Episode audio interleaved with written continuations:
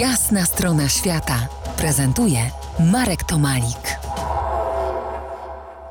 Dziś moim rozmówcą będzie człowiek, który już dawno nie żyje. Rozmówcą w tym sensie, że z wielką przyjemnością sięgnę po jego książkę trochę. Wam dzisiaj poczytam, na tych kilka chwil go wam ożywię, bo myślę, a nawet jestem przekonany, że warto. Książka ma piękny hiszpański tytuł Los Pasos Perdidos, co na polski zostało przetłumaczone Podróż do źródeł czasu. I to nasze dzisiaj spotkanie, niezależnie od, od wciągającego tytułu, jest mocno osadzone w czasie, bo książka ma już prawie 70 lat. Napisał ją człowiek mocno podróżujący nie tylko w czasie, ale i w przestrzeni, bo urodził się w Szwajcarii, kształcił się we Francji. Uważany jest za pisarza kubańskiego, a książka nasza dzisiejsza opowiada o pewnej podróży w wenezuelskiej dżungli, gdzie jej autor spędził 14 lat, a zmarł w Paryżu. Alejo Carpentier, bo to on jest dzisiaj naszym gościem, był nie tylko pisarzem i w rzeczy samej jednym z najsilniej osadzonych w tak zwanym realizmie magicznym, ale był też dziennikarzem, radiowcem, wykładowcą i co ciekawe, muzykologiem. Ta jego książka, którą chciałbym dzisiaj Was zarazić, jest zarazem podróżą do źródeł czasu, jak i do źródeł dźwięku.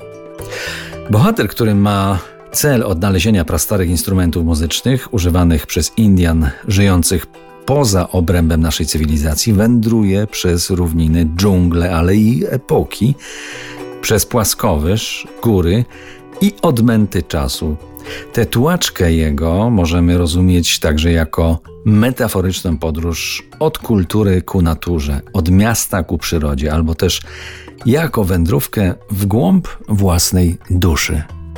To jest literackie arcydzieło, o dziwo także adekwatne w naszych czasach, gdzie jesteśmy jeszcze bardziej zagubieni niż rówieśnicy Carpentiera 70 lat temu. Niemniej pierwsze 30 stron było dla mnie trudne do przebrnięcia, ale mam w sobie góralski upór i dałem sobie szansę. No i oczywiście otrzymałem nagrodę, z którą chcę się z Wami dzisiaj podzielić. To tyle tytułem wprowadzenia. Teraz wejdźmy w świat opisywany w książce. Wybrałem kilka fragmentów, które mam nadzieję wskrzeszą ten realizm nazywany magicznym. Oddaję głos Alejo Carpenterowi. Popołudnie poniedziałek. Po dwóch godzinach żeglugi pośród wysp, półwyspów i pagórków z płaskich głazów, odmieniających swą geometrię z różnorodnością, która już przestaje nas zadziwiać, roślinność średnich rozmiarów niewiarygodnie gęsta, niezmiennie falujący i gorący masyw bambusów dominujący nad sztywnością traw, Wymyślam sobie dziecinną zabawę zasugerowaną przez czarodziejskie opowieści przy kominku. Jesteśmy konkwistadorami i płyniemy na poszukiwanie królestwa Manoa.